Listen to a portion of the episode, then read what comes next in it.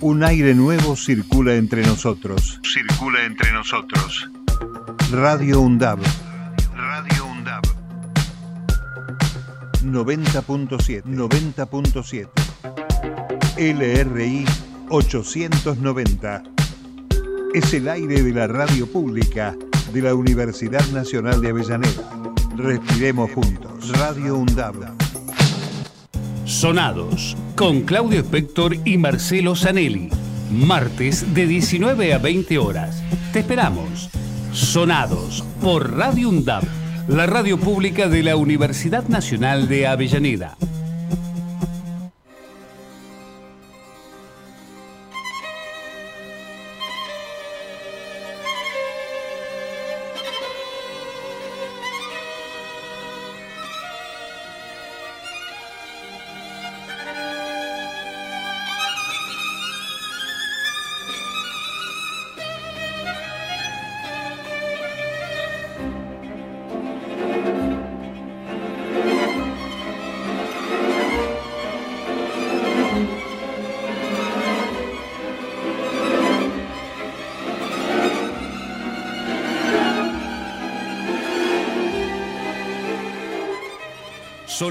En el cosmo de la música.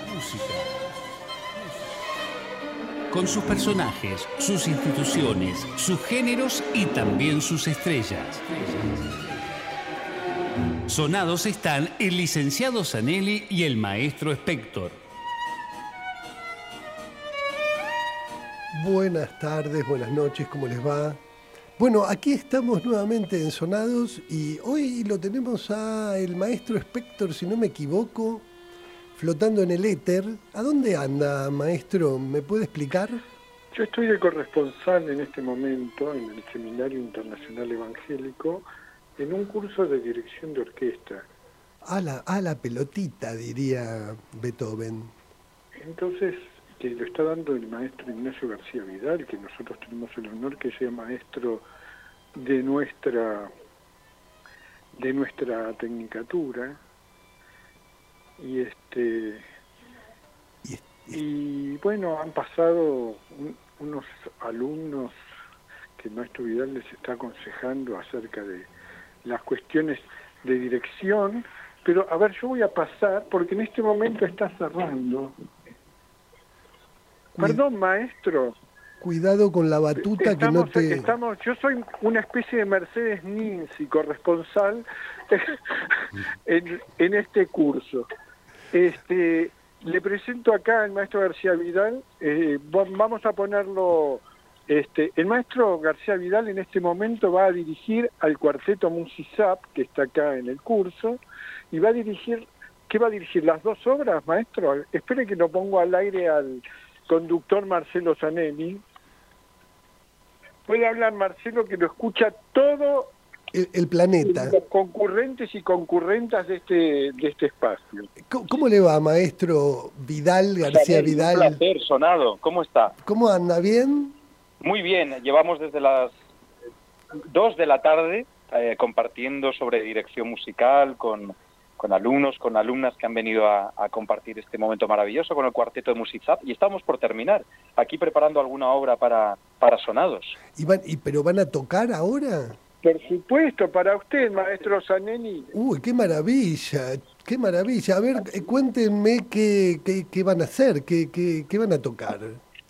Bueno, yo creo que podemos tocar un cuarteto de Schubert de 1812, cuando Schubert tenía solamente 15 años, el cuarteto número 2 en Do mayor, eh, que ha preparado junto al cuarteto el maestro Polizzi, suena fantástico, y ha sido una de las obras con la que hemos estado trabajando toda esta tarde.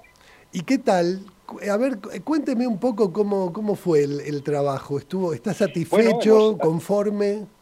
Sí, hemos trabajado una parte técnica y después, sobre todo, hemos tenido la suerte de poder aplicar todo lo técnico a un cuarteto de cuerda. Dirigir a seres vivos es como muy importante para un director que aprende a dirigir. Así que bueno, eso ha sido eso ha sido lo que hemos hecho, aplicar la técnica aprendida en la primera hora de la tarde a un a una pequeña orquesta. Qué maravilla. El maestro, dos cosas, Aneli, el maestro Ignacio García Vidal es muy severo con sus alumnos y sus alumnas. Lo sé. Acá han corrido gritos. Lo sé. Lo sé, han lo sé. llorado alumnos, como la vieja escuela de la enseñanza musical, ¿no es cierto? esa, es- esa es, esa es la queja que, que estamos recibiendo. Pero bueno, usted sabe que hasta hace poco en España a los niños los ponían en las esquinas de las aulas con, poniéndose de rodillas ante, ante granos de maíz. Eso- Cosa que no pasaba en Argentina, claro. no, no, eso, no, ¿sabés por qué? Porque se exportaba todo el cereal. Éramos el granero del mundo. Exactamente, y los chicos se salvaban gracias a eso. Claro. Sí, sí, sí. O sea, Bueno, relajemos el ambiente con un poquito de Schubert, me- ¿verdad? uh, adelante, cuando ustedes quieran, estamos muy atentos.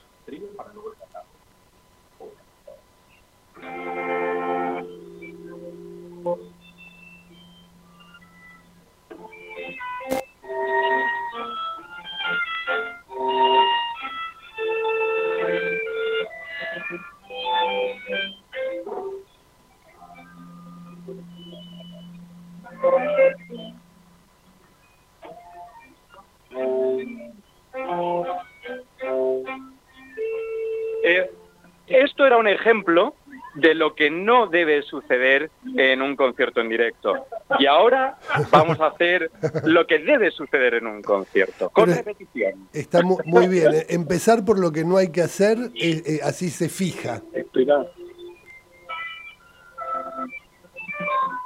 Esperá.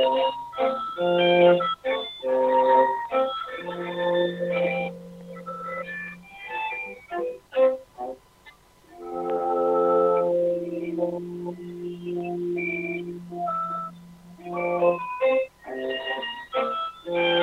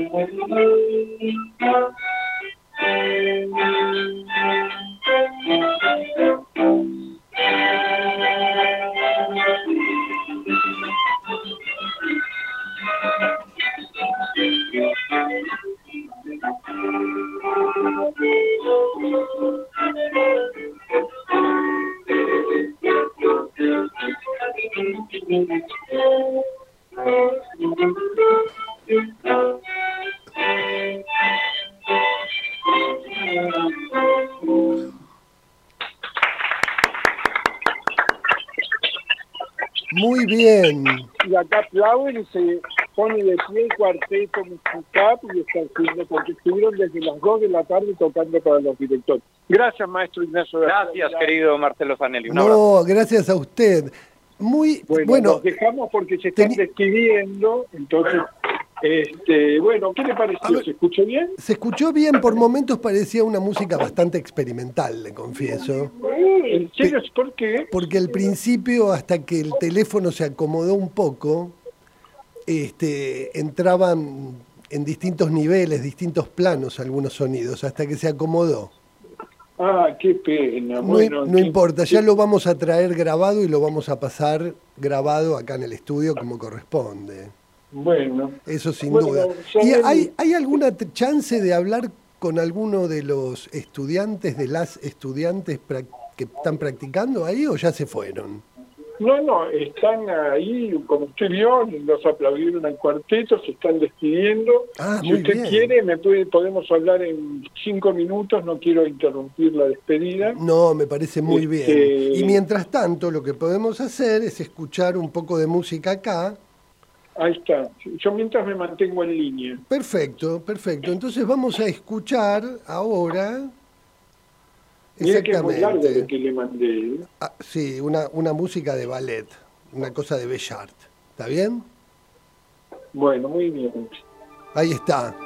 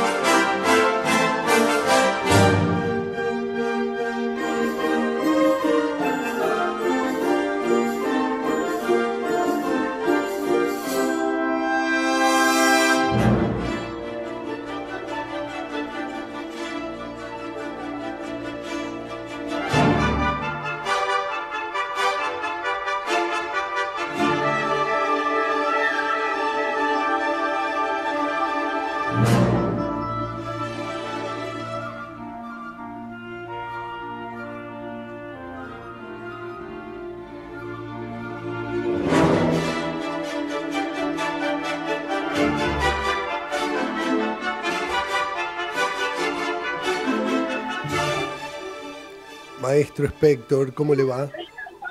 Estamos en medio de finalización ahora, en un minutito. ¿Cómo?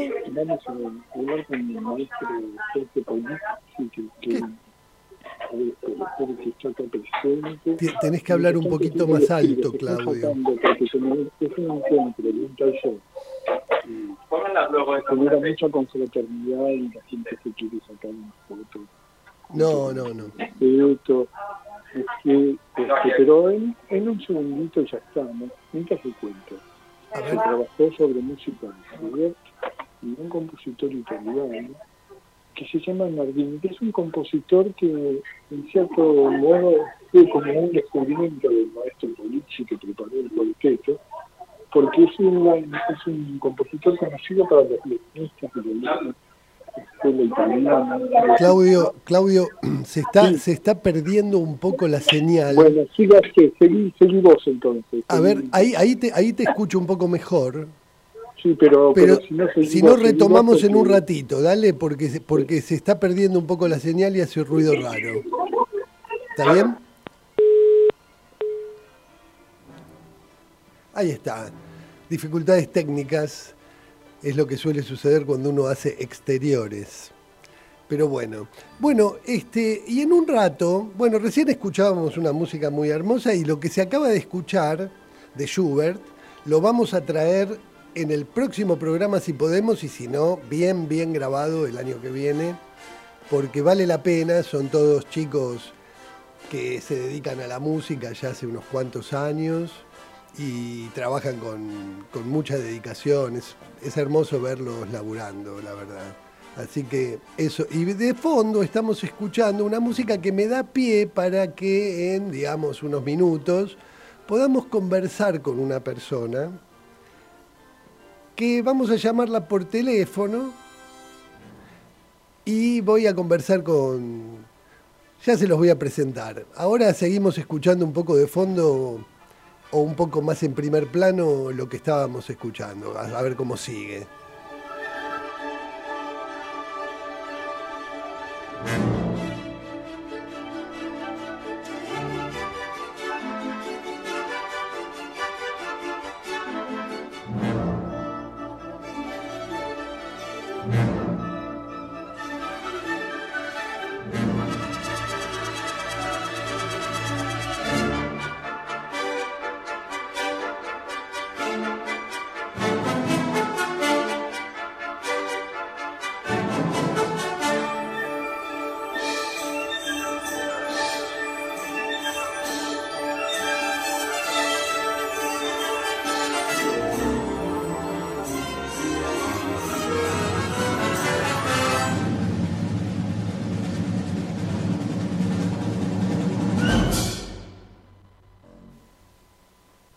Bueno, les voy a contar una pequeña historia mínima como para presentar a nuestro invitado. Hace muchos años cursábamos un seminario juntos, un seminario de posgrado, de maestría, y, este, y fue una de las dos personas con las que más conversé durante todo ese periodo de, de tiempo. Estamos conectados ahora con una persona que nos va a contar un poco qué cosa estudió y que, a qué se dedica, porque es muy interesante, porque no me la esperaba, además porque cuando se empezó a dedicar al tema me sorprendió y bueno, y después se fue a estudiar afuera. Estamos en contacto con Juan Ignacio Vallejos, así que Juan Ignacio, ¿andás por ahí? Hola Marcelo. ¿Cómo va? ¿Se, escucha bien? perfecto, ¿vos? Bien, bien, ahí te escucho bárbaro, te escucho bárbaro. Buenísimo, bueno, estamos escuchando una cosa ahí del ballet de Bellar, qué sé yo. Este, bueno, a ver, la verdad que me da una alegría bárbara. Vamos a contar unas intimidades que tampoco son tan, tan, íntimas, pero hace mucho que con Juan Ignacio no hablábamos, producto de la vida en general. Este, las, las cosas son así. Y este, y hace unos días atrás, unas semanas atrás, nos, nos, reencontramos telefónicamente o por contacto ahí de mensaje y quedamos en hablar. Bueno, y entonces este, lo iba a llamar en esta semana y decidí llamarlo hoy, porque la verdad que este es un programa, te lo voy a contar ahora, un programa que habla de música y que está bastante vinculado con lo que hacemos nosotros en una tecnicatura sobre dirección de orquestas infantiles y juveniles y coros, ¿no es cierto? Este, pero al mismo tiempo no deja de ser un programa de radio de interés general, pero vinculado a la música, ¿no? Bueno, yo te quería preguntar, contanos un poco, a, mí y a todos, ¿cómo fue que mm. encontraste tu tema? Sí, eh, eh si podés. Bueno, Sí, sí, sí, totalmente, totalmente. No, eh, bueno, yo quiero decir también que yo, yo también soy músico y vengo de ahí, vengo de ahí. Exactamente, eso me olvidé de, este, decirlo. Era lo primero que tenía que decir. No, no, está bien. Este, no, yo la verdad, eh, esto ya pasó hace muchos años. Yo en ese momento estaba dando clases en, en la materia de Horacio González, este, ahí en teoría estética y yo quería quería quería hacer musicología en realidad, quería trabajar sobre musicología. Y este, pero la verdad es que cuando empecé a enterarme un poco lo que hacían los musicólogos, esta cosa de que se la pasaban analizando partituras y toda la cosa más, como salí corriendo un poco espantado y lo que quería era como trabajar la relación entre música y cuerpo. Fue así que llegué a la, a la danza, en realidad. Ah, mira. Por un, sí, como por un interés totalmente este, analítico, te podría decir. Este, y, bueno, lo, lo, que pasó concretamente fue que en ese mismo año, en esa misma maestría en la que nos conocimos, medio que, eh, nada, me, gané una beca para irme un año al Instituto de Historia del Arte de París y después de ahí mismo saqué otra beca para quedarme a hacer el doctorado allá y terminé quedándome entre el 2004 y el 2012. O sea, el 2012 recién volví a, Buenos Aires. ¿Ocho años estuviste en este, Francia? Ocho años. Eh, eh, sí, hubo un, hubo un, eh, hacia el final estuve un año yendo y viniendo porque estuve casado con una, con una chica polaca y entonces vivíamos un poco en Polonia, un poco en París, pero... Ah, mira, ¿y en Polonia en dónde vivías? ¿En qué ciudad? En Poznan, Poznan, que es una, una ciudad que está como entre, entre Berlín y Varsovia. Hermoso, Polonia. Me imagino, sí, sí, sí. Yo soy medio fan de una poeta polaca que, me parece Exactamente. Bueno, sabes que yo sabía que era, ¿cómo, eh, cómo es que se llamaba? Zimbrovska, ¿no? Zimbrovska, exactamente, Vislava Zimbrovska. Exacta. Sí. Bueno, vos sabés que la, la editorial que editó a, a en Polonia era de unos amigos de mi, de mi ex este, mujer. Ah, bueno, entonces un día del año que viene le vamos a dedicar un programa entero a todos los amigos y conocidos de esa poeta que para mí es extraordinaria. No tiene que ver con la música, aunque no sé. ¿eh? Sí, sí, sí, sí, sí. No sé, no, no tiene tiene una, una forma de, de sí, de escritura que es muy musical también. Exactamente, muy, musical. Obviamente, bueno, las traducciones, pero además es de una de una delicadeza. A mí me, gusta mucho. Sí, sí. Mira vos qué coincidencia. Bueno, las cosas que uno va descubriendo de los amigos. Y este, y bueno, y, en, en Polonia, ahí vos estudiaste en, en Francia, no en Polonia. En Polonia vivías. Sí, en Francia. Sí, sí, sí. Y, este, y, cómo fue tu encuentro con ese? Porque es un tema, un tema interesante. Yo sí. confieso que he visto ballet, pero no tengo un conocimiento del asunto, ¿no? Este, y me imagino lo que debe ser en relación a la teoría, porque mm. debe ser bastante vasta, digamos, la, el pensamiento en torno al cuerpo, a la danza. ¿Es así o estoy diciendo un disparate? No, mira, hay hay como hay una cosa también con, con la con la danza que fue siempre como la dicen la la, la, hermana la musa pobre, ¿viste? De, de entre de entre las musas que básicamente tiene que ver con el hecho de que las obras de danza este, dentro del capitalismo son el tipo único tipo de arte que realmente no generó dinero por ningún lado, porque ¿entendés? Como que te lo comparás con el cine, con la música, con, con incluso con el teatro, este, y, y incluso la literatura en muchos casos, y la danza es como que siempre fue un arte que necesitó mucha infraestructura de gente formada y, y que este, el dinero que generaba era como, viste, los derechos de autor de una obra, medio raro. Claro, claro. Este, Entonces, eh, yo creo que, digo, digo yo, porque lo que tiene es que la danza como arte en, eh, en, en, en el siglo XVI, siglo XVII, siglo XVIII, era un arte central, ¿viste? Era una forma de arte este, de mucha importancia y después con el capitalismo de algún modo es como que fue perdiendo esa centralidad, se terminó transformando en un arte un poco este, de culto o para el cual hay que de algún modo estar preparado. Este, tiene, algo, bueno, tiene, algo, tiene algo críptico, a ver si yo estoy Mm. apostando cosas, no, no estoy, son preguntas las que te hago, pero comento en voz alta, ah. ¿no tiene algo críptico como la pintura abstracta? No, no pasa que, viste cuando esas personas que forman parte además de mi familia, digamos, ¿no? Que mm. ven un cuadro y dicen, no, pero yo la verdad que no sé, no entiendo nada de esto. Como hay una distancia con, como parece que hubiera que saber algo para ver eso, ¿no? ¿Me mm. No, es que para mí hay una hay una cosa también que es este mm, digo eh, eh, eh, el, el, problema de la belleza también, ¿no? De cómo se cómo se percibe la belleza. Si vos la belleza la percibís cuando se adecúa a lo que ya sabés o este cada vez que te enfrentás a una obra de arte estás de algún modo reinventando la belleza. Exacto. Sí, sí, sí.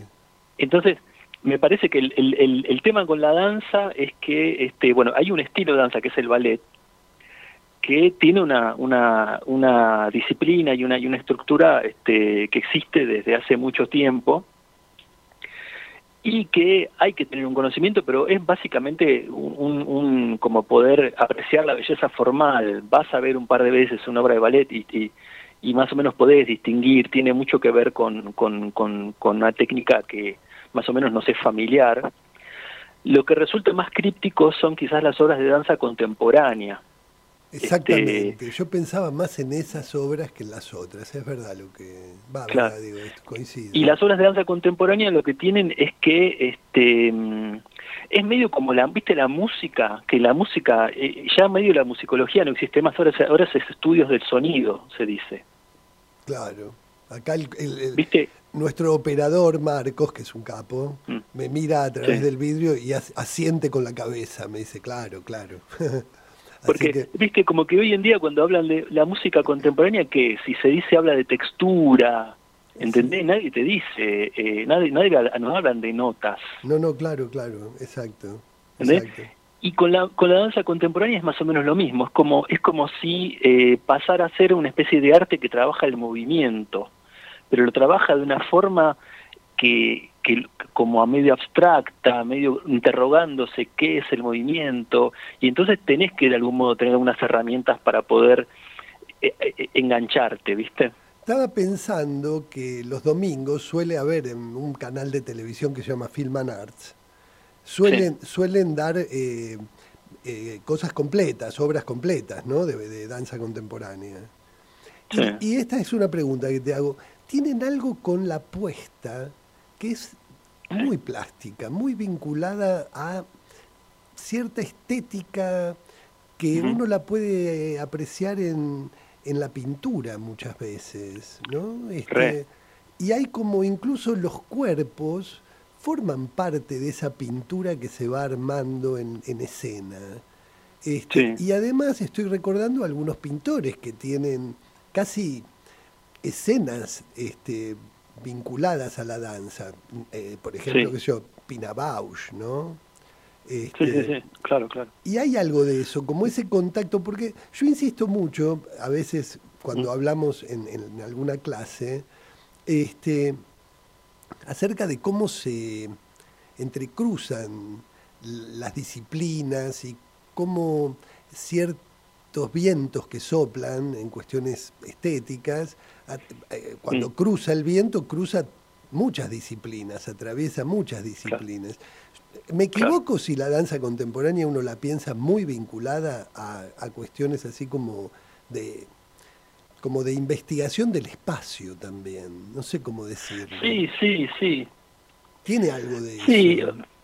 Eh, y, y, mira, o sea, hay como eh, hay, una hay una tradición con respecto al, a, lo, a lo pictórico que mm, que viene viene casi de, del siglo XVIII, ¿viste? O sea, este, como que se, es, es en ese momento en el cual eh, comienza, digo, hay, hay, una, hay una idea de esa época que es como esta idea de este, la estética del cuadro, de la estética del tabló, se dice, como que es el momento histórico en el cual comienza a pensarse la escena teatral como eh, un cuadro de pintura, como, como, como algo visual, además de, imagínate que en el siglo XVII este, las obras de teatro eran recitativos, gente que recitaba una poesía, ¿viste?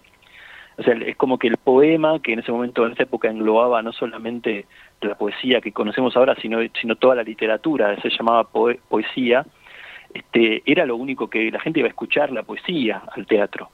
A partir del siglo XVIII se empieza a pensar la escena como una, como una construcción visual también, y ahí es donde entra también el, ballet y, las obras de ballet y, la danza es un es una arte muy este, central en esa nueva concepción de la escena como como como una construcción visual y entonces hubo muchísimas este, eh, eh, interacciones entre lo que fue la, la, la, historia de la pintura y la historia de, de, la danza, ¿no?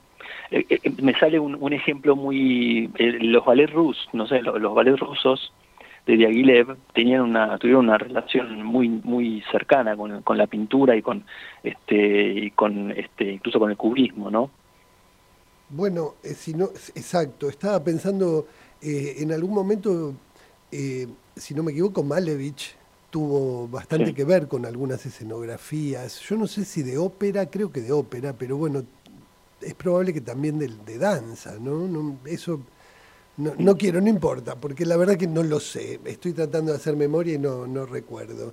Pero hay una cosa que, que, te quería consultar. ¿En qué momento uno puede decir se inaugura? Porque hay dos cosas que te quiero consultar. Una es, este, ¿en qué momento, la, aparte de, de, lo pictórico, la música y la danza se vuelve como danza contemporánea? ¿Quién pone la categoría? ¿En qué momento de la historia? Esa es un aspecto que me, que me llama la atención. Después, si hubo algunas rupturas así, de esas que son abismales, ¿no? Que no hubo un desarrollo, sino que hubo un quiebre. Eh, me imagino que es del siglo XX, pero yo no lo sé. Me gustaría, si, si tenés ganas, ¿en qué momento uno puede...? Te digo, te digo, te, te, digo como tres este, momentos. Uno, bueno, es el momento del ballet, si querés, en el cual hay una cosa como una, como una, entrecruzamiento de la música y la danza casi mimético, ¿viste? Hay, de hecho, este, en, en, en el siglo XVIII o siglo XIX había este, eh, melodías que ya expresaban un contenido narrativo. Entonces vos ponías la música y esa música ya a la danza ya, ya le decía lo que tenía que hacer en cierto punto, ¿viste? Dentro de la escena. Sí, sí, sí. Después esa, esa como que esa relación, el, quiebre, que, que, es como el nacimiento de la danza moderna, es con Isadora Duncan, a principios del siglo XX. que, que, que construye de algún modo la danza moderna como una oposición o como una este, respuesta al ballet. Ella decía que el, el cuerpo del ballet era un cuerpo totalmente segmentado, ¿no? y este y entonces plantea otra forma de entender de entender la danza pero este en comunión con la música también utiliza música clásica ya también pero el punto clave se cree el, el como el, el, el eje el momento para mí de separación fundamental que heredamos, que hereda toda la danza contemporánea actual, viene con Cunningham, en la década del 50. Ah, mira. Merce Cunningham. Wow, o sea, mira, es posterior a lo que yo imaginé, mira. Sí, bueno, y Merce Cunningham tiene una, tenía una técnica que se llamaba la, la composición aleatoria.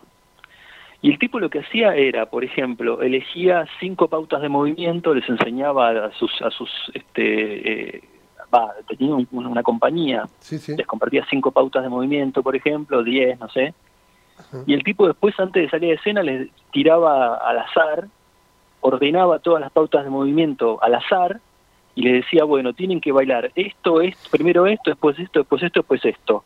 Los tipos subían en escena y ponía la música que se le ocurría a él. Una música que los que ellos no habían escuchado nunca antes. Muy interesante, ¿no? Sí, entonces, entonces lo que pasaba... No, no, adelante, adelante. Entonces lo que pasaba ahí era que por momentos se producían eh, de casualidad o, o no, este, como, como coincidencias entre lo que la gente hacía en escena y la música que sonaba, pero es como que era, era todo como azaroso y, y él era como la búsqueda de esa cosa que no estaba, que no estaba prevista en cierto punto pero ese es el momento en el cual con Cunningham se separa la música de la danza de una manera así como este determinante, se podría decir. Después otra cosa, es, es, bien interesante lo que estás contando, porque después hay otra cosa que, que, que me llama la atención y que por ahí mm. podés decir algo al respecto, no lo sé, este, es como cierta hegemonía de los cuerpos de las bailarinas y los bailarines de una época y cuando uno ve danza contemporánea, no son los cuerpos habituales, si querés, no sé cómo llamarlos, no son los hegemónicos, los que uno imagina. Mm. Este, son cuerpos atléticos o cuerpos como más deportivos, no sé cómo definirlos, perdón mi ignorancia, pero es otra, otra, otra calidad física, digamos, no la que se pone en juego. ¿Estoy en lo cierto? Me parece a mí, hay sí, no, es tal cual, es tal cual. O sea, básicamente el, el cuerpo de, la, de los bailarines clásicos tiene mucha, está muy centrado en la fuerza de las piernas, básicamente. Claro. Digo, la, o sea, las piernas de una bailarina clásica son el equivalente de los hombros de una bailarina contemporánea. Exactamente, este, exactamente. Sí. Mira, sí, tiene que ver con las técnicas, sí. Ahora, una bailarina clásica se, se dice, bueno, mañana me dedico a la danza contemporánea, ¿pasan esas cosas o hay como una, una especie de, dique ahí que no se conecta demasiado? Mira, o sea, el, el, una bailarina profesional de ballet es muy raro que se dedique a la danza contemporánea, por lo menos yo no conozco mucho. Ajá pero todas las bailarinas de danza contemporánea estudiaron ballet en algún momento de su vida, porque hay toda, hay todavía una, una como una creencia de algún modo en las formaciones de danza de que el ballet es, es, la, es como el origen de todo, entonces no podés no saber ballet. Es como en la música, como que tenés que saber música clásica, como que esa cosa de que pensar que la música clásica es un poco, eh, de ahí viene todo. En el caso del ballet no sé si es tan así, pero pero sí este e, eso se produce se produce mucho de gente de música de danza contemporánea que sabe ballet pero no tanto gente de ballet que sabe danza contemporánea. Interesante. Estamos hablando con Juan Ignacio Vallejos sociólogo músico sociólogo no sé en qué orden ponerlo Juan este no bueno, eh, de lo que de, de, lo que laburo hoy en día sería como investigador de danza que ese es un poco mi mi laburo actual ¿Y, cómo fue tu experiencia en, Francia? Contanos un poco eso, que a mí me parece que para mucha gente que está estudiando y que dice me quiero estudiar afuera, elegir un tema, este, bueno, en fin, no importa eso, pero ¿la pasaste bien? ¿Te fue bien? ¿Te trataron bien? ¿Pudiste hacer algo de, que te dio placer en ese momento? Sí, Sí, sí, sí no, o sea, este, yo, uno pasa por muchos momentos cuando estás viviendo afuera, ¿viste? Primer momento, para mí, primer momento de encandila, encandilación, no sé, como estar totalmente encandilado, ¿viste? Me pareció, todo me parecía una maravilla, este, todo me parecía, imagínate que yo estaba, pasé de, de, haber hecho toda mi carrera universitaria trabajando de cadete, este, a poder estudiar sin trabajar y encima con una beca de que yo de, en su momento eran 1.500 euros que me alcanzaba para comprarme ropa. Este, o sea, yo no lo podía creer.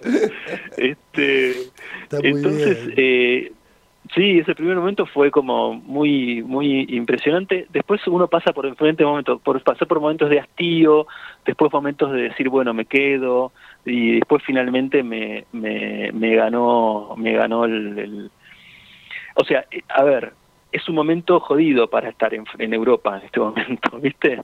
Bueno, yo sabes por qué te lo pregunto porque hay como una especie de en el aire siempre. Hay épocas en que flota más y otras que flota menos la idea de tomarse el buque, como decían en otras épocas, ¿no? Este, Bueno, y a veces, este, qué sé yo, hay un momento de, deslumbramiento o de encandilamiento y después viene la parte del juicio de realidad, ¿viste? Como, bueno, estoy acá, ¿qué hago, no?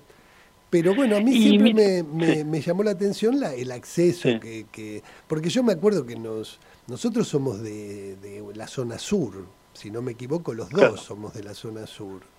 Este, eh, y bueno, qué sé yo, Francia eh, tiene su encanto. San Telmo, San Telmo.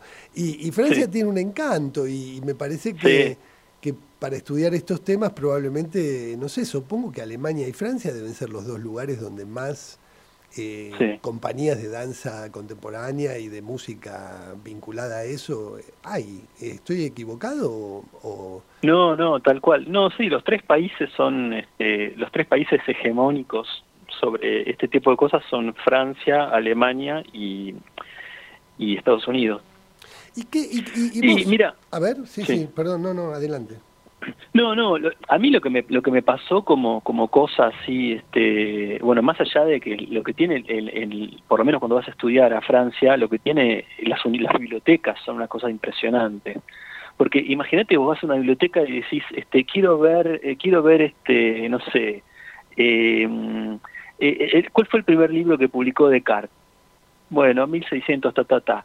Lo pedís y te lo traen. El libro, Sí, sí, sí. ¿Entendés? Sí, sí, sí. Y vos tenés en tus manos roñosas un libro del siglo XVII, ¿entendés? Como, tal cual, tal Ese tipo de cosas son, son muy impresionantes. Son impresionantes, es verdad. Y, y, y, al mismo tiempo, yo me acuerdo que en la Universidad de Bolonia, un matemático que yo mm.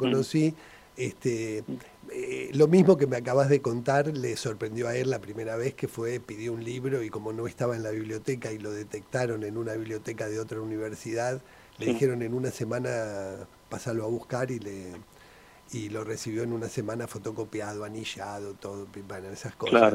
Este, y esa, eso era lo que a él lo sorprendía. Pero este, llamativamente, igual que vos, volvió y vive acá. Entonces, este, esas para hay cosas que, viste, no sé, que son medio inexplicables. De, eh, eh, la comodidad y el confort y ese acceso no, evidentemente no es todo, ¿no? Igual, no, sí, eso es verdad, pero igual, igual, Marcelo, hay una cosa también que es verdad, que yo me volví en el 2012 con Cristina, yo soy un científico repatriado. Claro. Y este, y, y, la Argentina del 2012 era una Argentina que potencia. Sí, sí, que daba, daba ganas de, volver. De daba ganas de estar acá.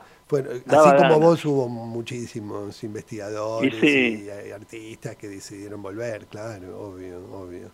Bueno, pero este te voy a comprometer, ahora tenemos que, que, ir a la tanda, pero te voy a comprometer para el, en la segunda edición de este programa, que volveremos el año que viene, este, a armar alguna cosa, te vamos a invitar obviamente, eh, al, estudio y, vamos a escuchar algunas músicas juntos y por ahí este, contar un poco más algunas cuestiones más vinculadas a la, a la danza y a la música y este... Mm.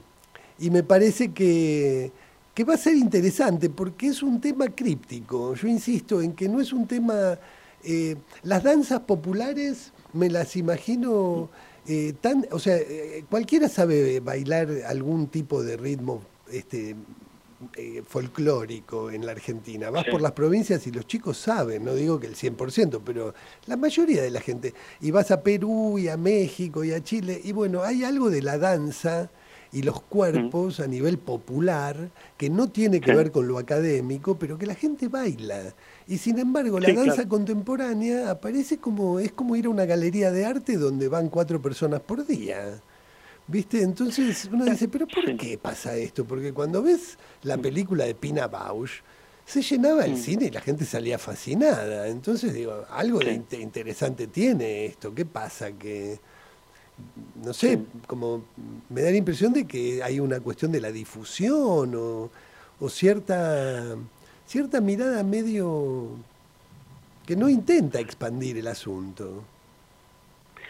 Sí, bueno, es, da, da, para largo. Exactamente, da para largo. Por eso el comentario era para cerrar este momento. Sí. Y este, cerrar con una apertura. Cerrar con una apertura para el año que viene.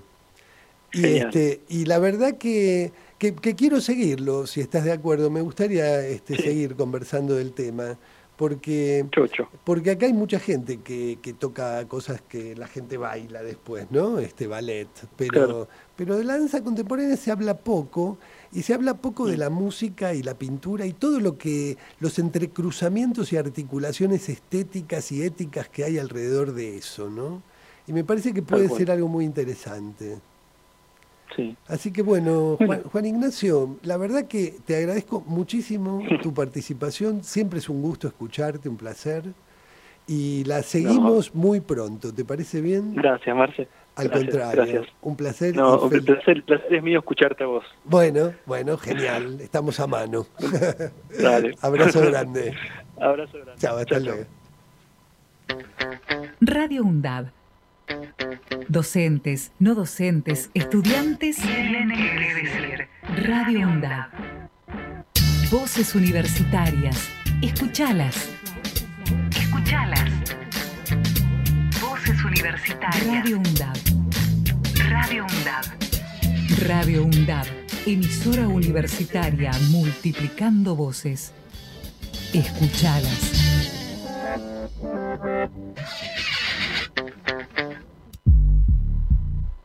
Hacemos pie. Recorremos todos los paisajes de la ciudad de Avellaneda y los distintos escenarios barriales, con agenda propia. Hacemos pie, paisajes y escenarios. De lunes a viernes, de 9 a 12 horas. Hacemos pie. Donde estés y cuando quieras, escucha Radio Undab. Baja la aplicación en tu celular. Búscanos en tu tienda de aplicaciones como Radio Undab y escucha nuestros contenidos. Baja la aplicación en tu Baja celular. la aplicación en tu celular. Donde estés y cuando quieras, Radio UNDAV. Hacemos otra comunicación. Otra comunicación.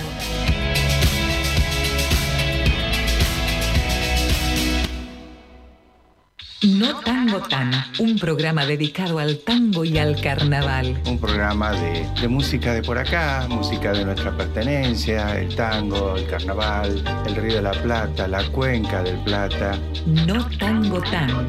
Todos los miércoles de 13 a 14 horas le pone a rabal a tu mediodía por Radio UNDAB.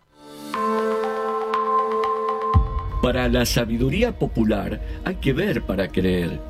Los científicos pueden no ver una cosa y saber que existe. Para los revisionistas, basta con verla para dudar de su existencia. Más todavía, los negacionistas sacarán enseguida de ahí la prueba de su inexistencia. ¿Se debe permitir que expresen sus ideas quienes tratan de impedir que lo hagan los demás? Surge el dilema. Prohibir expresiones aberrantes a una costa de dañar la libertad de expresión o permitirlos, corriendo el riesgo de naturalizar los discursos de odio, lo que puede incubar la repetición de esos crímenes. Es un mensaje de la Red Interuniversitaria de Derechos Humanos. Hace 40 años, una generación luchó por la democracia y hoy nuestras voces se unen a las suyas. La democracia es el compromiso de generaciones pasadas, presentes y futuras. Consolidar la democracia es responsabilidad de cada argentino. Construir un país con oportunidades para todos es el gran desafío. Juntos, sigamos escribiendo nuestra historia. A 40 años de la democracia, Aruna, Asociación de Radiodifusoras Universitarias Nacionales Argentinas.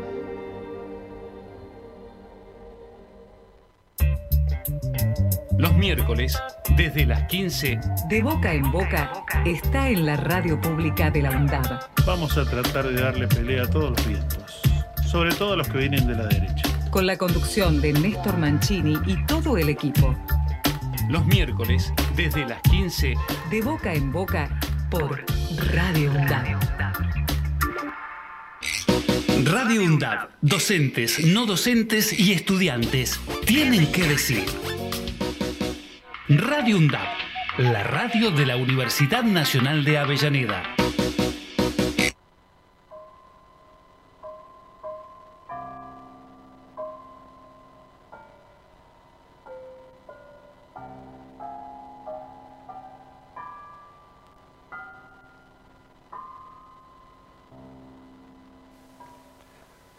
Buenas. Claudio. Hola, ¿Cómo va? ¿Cómo estás, Zaneni? Mire, eh, va a tener el reportaje exclusivo. ¿Tenemos dos minutos? Tenemos eh, más de dos minutos. Ah, pues con Clarisa, que fue una de las alumnas que estuvo en el curso con el maestro García Vidal. Perfecto. ¿Estás ahí con Clarisa? Le vamos a pedir, ¿cómo? ¿Estás con Clarisa ahí? Está con, estamos con Clarisa Orfila, que va a contar acerca de su participación en este curso. Me parece muy bien. Vamos adelante, Clarisa. Contanos cómo te sentiste con las clases del maestro García Vidal, cuánto hace que lo conoces y bueno, y además, ¿por qué te anotaste este curso? Que, que además que Clarisa Orfila es egresada del UNDAP. Exactamente. Este, al- ahora le paso el teléfono y la dejo en conversación con el sonado maestro licenciado Zanini. Hola, hola. Clarisa Orfila. ¿cómo le Hola, va? Marcelo, ¿cómo estás? Bien, bueno, contanos un poco, ¿cómo fue? ¿Qué estuviste toda la tarde ahí? Estuvimos toda la tarde, sí, desde las dos y media de la tarde. Éramos un montón de alumnos, eh, un cuarteto de cuerdas eh, de la Fundación Musisap y, eh, y bueno, y estuvimos acá con el maestro Ignacio eh, toda la tarde. ¿Y qué tal? Hermoso, muy interesante. Estuvimos haciendo dos obras, eh, una de Nardini, un cuarteto de Nardini y otro de Schubert. Y bueno, fuimos pasando todos los alumnos, había también alumnos oyentes y eh, muy interesante. Bueno, yo eh, lo conocí a Ignacio en la UNDAB eh, y empecé a estudiar dirección con él y nos agarró la pandemia y entonces, bueno, cada vez que él eh, vuelve a la Argentina es una oportunidad como para recordar y reforzar todo lo que Lo que fueron lo viendo. que, lo que estuvimos viendo en la facultad. Entonces, Yo- bueno, hermoso también reencontrarme con él y reencontrar a los compañeros también. Bueno, hay que aclarar una cosa, este, que Clarisa es docente de las orquestas infantiles y juveniles de la ciudad y además dirige una de esas orquestas, coordina y dirige una de esas orquestas. Lo digo, ¿sabes por qué, Clarisa? Para que vea la gente que los que dirigen también estudian y se preparan. ¿no? Porque parece que, nace- que ya sabían de antes todo, y bueno, y nadie sabe todo de antes. Uno va aprendiendo cosas en la medida que va trabajando también. ¿Y cómo fue el trabajo de la tarde? ¿Fue muy mucho esfuerzo? Este, ¿Tuviste que estudiar mucho? ¿Qué- a ver, contanos un poco. Eh, no, yo creo que el mayor esfuerzo en realidad lo hizo el cuarteto de cuerdas que estuvo tocando desde las dos y media de la tarde hasta hace un ratito. Eh, ¿Y al final le salió bien? Salió bárbaro, no, salió bárbaro de entrada. Los chicos, eh, unos genios que estuvieron tocando porque fueron dos obras, dos movimientos de, dos obras distintas, pero eh, que las tocaban una y otra vez y ellos tenían que ir eh, tocando según eh, cómo dirigía quien pasaba a dirigir y el maestro nos corregía, los directores, pero el cuarteto tenía que sonar como estábamos dirigiendo. Entonces, no solamente ellos tenían que tocar las notas, sino que tenían que mirarnos a nosotros y tomar el carácter y, para quienes no son músicos, la onda con la que Exacto, exacto, exacto. Eh, y tener esa ductilidad, esa atención, y la verdad que estuvo para nosotros que dirigíamos una experiencia hermosa y bueno, y ellos unos capos. Exacto. Y bueno, y, las indicaciones de Ignacio que siempre son eh, súper personalizadas y bueno, que ya nos, nos va conociendo a todos y, y bueno, súper enriquecedor. Y eso, eso te da, te, te, digamos, lo que, las preguntas que te hago son medio obvias, pero me interesa saber, ¿sentís que, que te da como una especie de, de, seguridad para la tarea, para encarar después una orquesta más grande, llena de chicos que no sabemos que no todos tocan igual, que no todos conocen lo mismo? ¿Te, te, te fortalece como en el lugar ahí de dirección? Y sí, totalmente, porque como dice Ignacio, son eh, las, las herramientas, la técnica son los recursos, las herramientas que uno tiene para poder eh, hacer algo, ¿no? Entonces, bueno, reforzar esas herramientas y, y adquirir eh, conocimientos al respecto también te hacen que te sientas más seguro en el momento de, de plantarte frente a una orquesta de chicos en las cuales también hay profesores y colegas que están ahí presentes y, eh, y, bueno, uno tiene que hacer que suene, ¿no? Y esas herramientas solo se adquieren tomando clases y practicando y horas de vuelo. Claro, porque yo estoy pensando, vos querés que suene de una manera y sin los recursos lo que vos tenés en la cabeza no lo podés trasladar directamente. y no, sin los recursos es una impotencia absoluta. claro, porque vos sabés lo que... Algo y no sabes cómo. Exactamente, exactamente.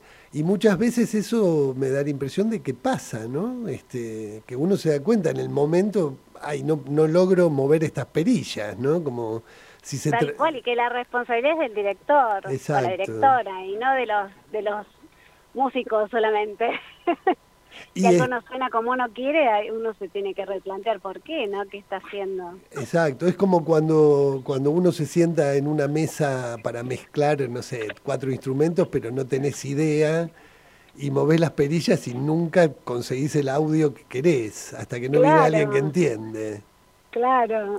Bueno, Totalmente. Y, este, y, a, y a vos te tocó que te, te dirigiera este, en algún momento Ignacio o, nunca te dirigió en algún eh, en alguna no no, me parece que no no a mí nunca me dirigió no y, y, cuando te dirigen este vos mirás qué cosas no harías en ese lugar o sea tomás el ejemplo para bien y para mal de cuando tenés una experiencia así frente a una dirección eh, no, yo cuando, no, yo como música, me, yo me meto en mi rol que estoy tocando y cuando dirijo me concentro en mi rol de directora. Lo que sí sirve es la experiencia de, de haber tocado, haber estado en el atril como para saber qué cosas a mí me gustaría que me señalen o qué cosas cómo me gustaría a mí que me dirijan. Pero cuando yo estoy tocando no trato de no de estar en, el ser... de música, de instrumentista y cuando estoy dirigiendo,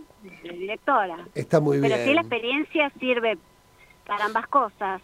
Está muy bien, está muy bien. Bueno, este, eh, ¿está Claudio al lado tuyo? Sí, sí bueno, está Claudio. Decirle a Claudio que cierre él con ustedes ahí y, y así, porque nos tenemos que ir despidiendo porque se nos terminó la hora, Clarisa. Bueno, ahí, te, ahí le Te mando un beso grande, felicitaciones y ya la seguiremos en otro momento.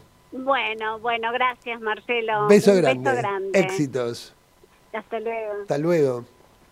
Bueno, sonados Aneli, este, nos estamos despidiendo del programa de hoy. El próximo martes tenemos el último programa y ahí sí voy a estar al pie del cañón, al lado suyo, para que sigamos conversando acerca del mundo de la música y sus adyacencias. Me parece muy bien. Mándele un abrazo, un cariño muy grande a Ignacio y a la gente que está por ahí.